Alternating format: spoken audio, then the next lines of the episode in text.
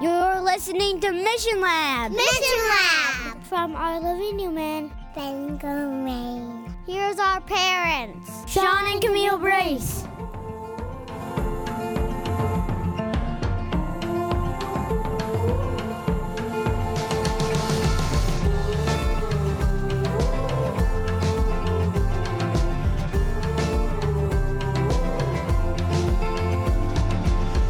Hello, this is Mission Lab. My name's Camille Brace, and I am, of course, here with my husband Sean.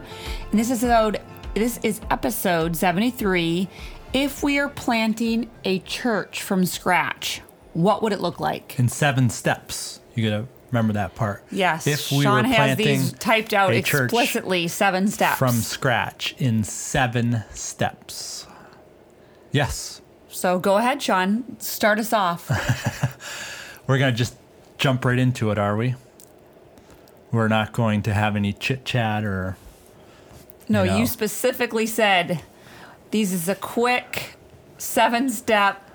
yeah. No, he really anyway. did tell me that right before we started. No, I did, but it was yeah. Anyway, the context of this is that I am a part of a church planting team in northern New England as a part of our Seventh Day Adventist um, denominational efforts. We had an episode a little while back with a guy by the name of Ted Huskins, and he is the executive secretary for our governing body here in northern New England. And they have identified church planting as our evangelistic effort to um, reach unchurched people. And so, yeah, if you haven't heard already, we're recruiting people to um, come and plant new Seventh day Adventist churches in northern New England. We had a meeting this last week and it went well. We were meeting some new um, church planters who will be moving here. And uh, there was an update from some other church planters. And um, in our conversations with some of those um, church planters, um, it, it came out that they're struggling a little bit to um, know what to do. And so I've actually never planted a church from scratch. Have you, Camille? no. No.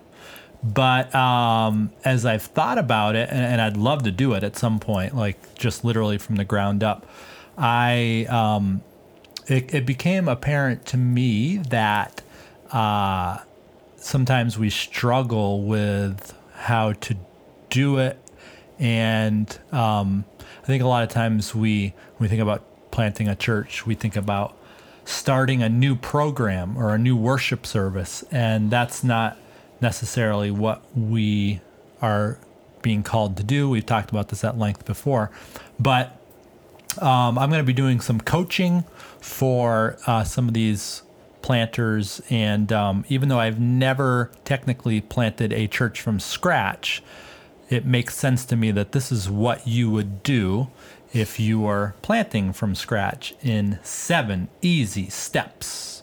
So we're just going to run through these steps because I want to make it very practical and uh, very uh, transferable. And so here are the seven steps that we would do to start from scratch. So, step one, it's um, essential that you're living in the same city or town where you're planning the church.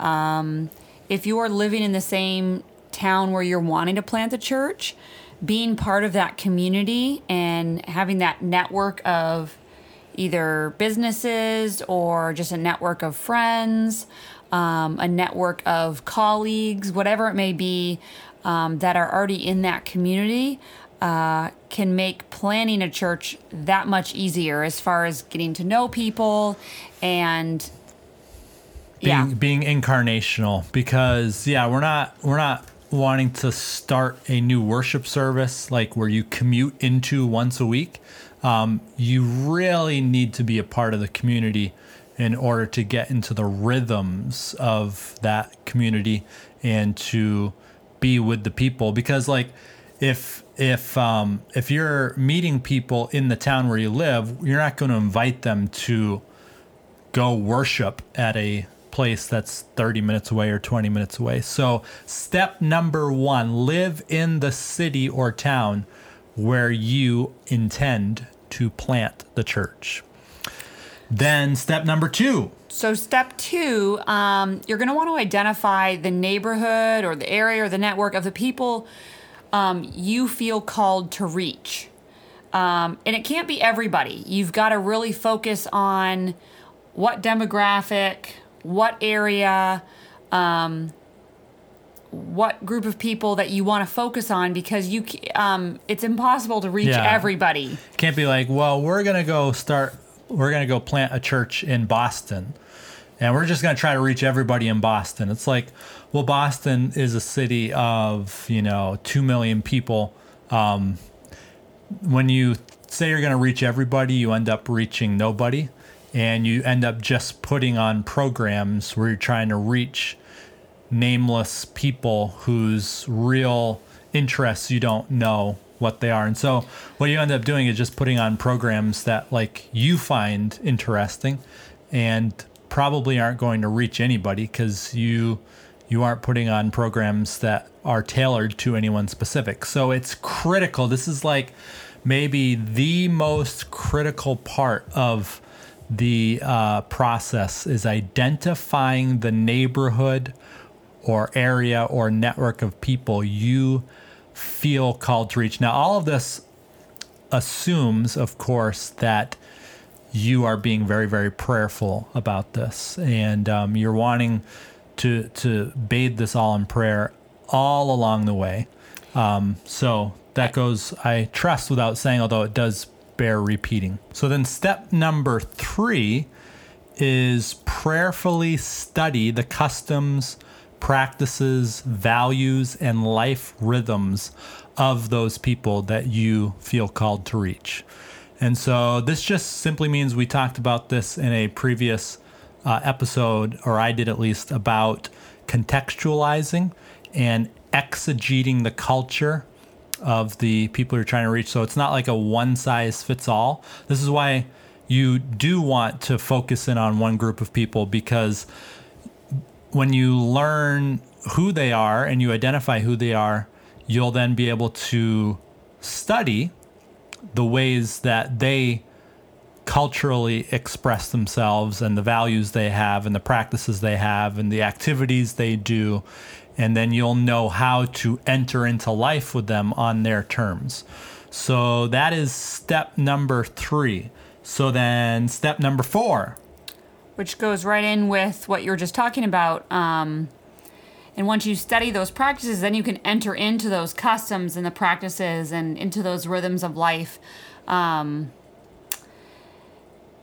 as a group of disciples. Yeah, and so um, one of the things that we are doing as um, as a practice with this church planting initiative here is that we are trying to have um, groups of planters, not just one or two people. So it's critical that you enter into life with these people as a group. That's gonna that's going to um, multiply your effort. And uh, as we've talked about before, there's nothing more attractive than a group of people who are living out God's love in the midst of that particular network of people or neighborhood.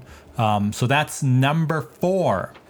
Five Step is five. Um, getting to know and learning the names um, and really concentrating on people's stories um, and just really getting to know those people in your focus group um, and how your life can intersect with theirs.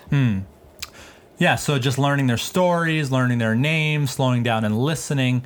Um, the people that you are now uh, entering into life with, and just a reminder that our task is to make disciples. We're not putting on programs. We're not actually even technically like planting a church. What we're doing is we're trying to make disciples. And once you have enough disciples, then you have a community. And then once you have a community, then, you know, it's kind of like a church.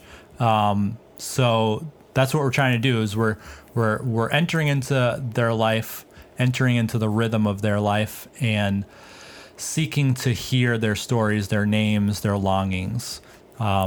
Um, step six is listen for the needs and like the longings that people have, and then pray about and to determine how you can tangibly serve them. Um, practical ways of meeting people where they're at and figuring out what they are try- what they are searching for hmm. and what the gospel would look like to them. And uh, I'll give an we'll give an example of this um, here at the end, like what it could look like.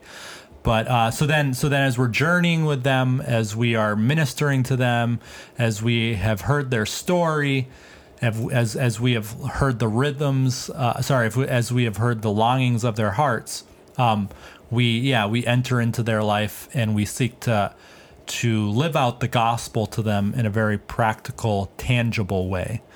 And then step number seven is we then at some point invite those who are leaning into relationship deeper into our life and into the life of our planting group as you introduce the gospel to them. And this might be like we've talked about before, we've done something called the story of God, where, um, you know, one time a week we all meet together and we introduce the big story of who God is. And we go through a series of um, stories of, you know, God from Scripture, and um, people learn learn the gospel in that way. And um, it, you know, as a part of this whole process, as a journey, um, it would assume that you and your planting team, your planting team of disciples, are meeting regularly to debrief, to plan, to pray about those you you are discipling. So um, that's that's the reason why we meet as a group is to not just to hang out with each other, but we're meeting together as a planting team regularly so that we can um, pray for and celebrate and you know compare notes about how we can continue to bless the people that God has called us to. And so once once you once you do these seven steps, then you do them all over again, and you might um, you know hopefully you are gathering enough people into the um, the circle into the community where um, you're multiplying these groups. And then each group would do these same steps, seven steps again.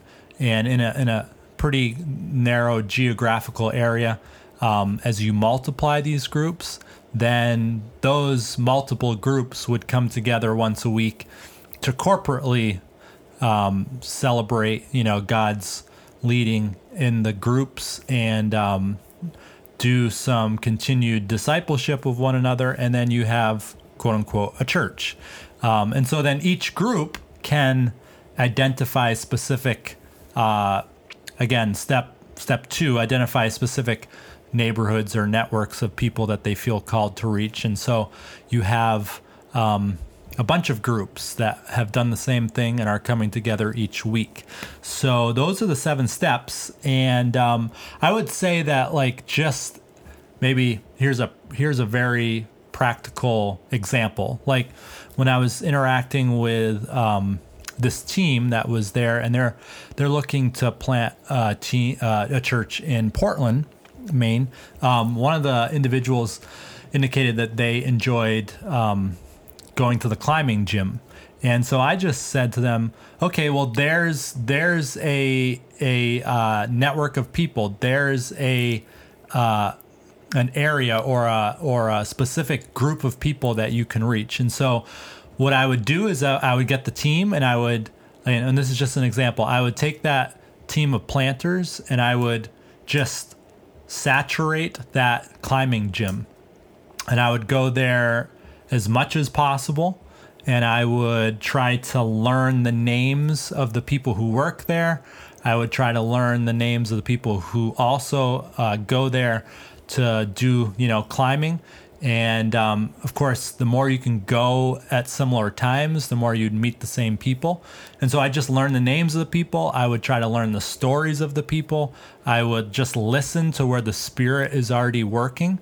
And then again, all along the way, I am um, debriefing with the team of planters and you know talking well did you meet this person? Yeah i met that person. Let's pray for that person. And this person seems um, you know interested and is leaning into life with us.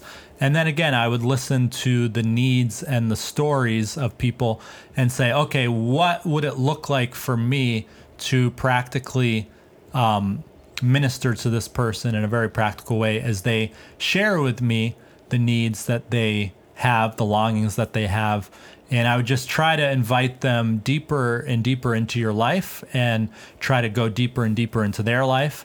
And um, eventually, there will be people that you meet over that time who are more and more open to um, journeying with you and being discipled. And you'll get people who you can invite into um, your community life and say, hey, you know, this Friday night we're having a get together at our house. Um, you know, would you would you be interested in coming? You know, we'll just be having a time where we, you know, have a good conversation about different issues in life, and you know, including you know, we like to talk about God. You know, we do it in a non-threatening way, non-judgmental way, and we we value everyone's opinion.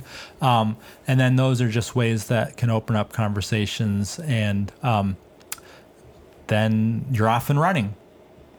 Yeah, it's less. Um, I don't know. Some of it. Some of the times some ways the steps kind of sound strategic, but it's more about like just listening to where God has put you in your life and who He has put in your life and praying about how you can tangibly make a difference in that person's life and show them Christ's love. Hmm. Yeah, and and I would say that um, obviously there's more. There would be more to it than just like going hanging out with people and then have them come to your house like there's there down the road there'll be other questions of how do we organize how do we um, you know how do we disciple people what does that look like um, what are the resources you know how do we how do we help people learn how to study scripture on their own and multiply themselves and others so so those things come down the road but these are the seven steps I would take to get get us off and running if we were planting a church from scratch. Like if Camille and I were to move to, you know, Kansas City, this would and we are like planting a new church or move to Seattle. This is what I would do if I were just starting from scratch. Anything else, Camille?